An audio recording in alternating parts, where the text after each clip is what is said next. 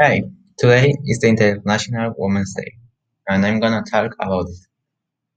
Every year on the 8th, on the 8th of the when it's the entire world.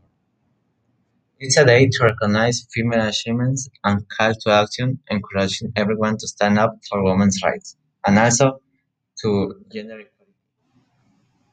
Gender equality means no matter your you are guaranteed the same rights, privileges, and access to opportunities as everyone else.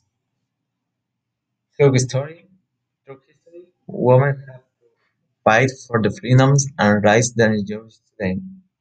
A hundred fifty years ago, women couldn't vote, stand in parliament, receive medical attention, own property, access legal support,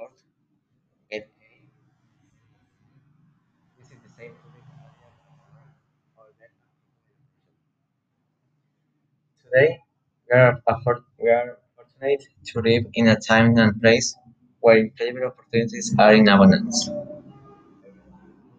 Education in the school, access healthcare, get a job and speak.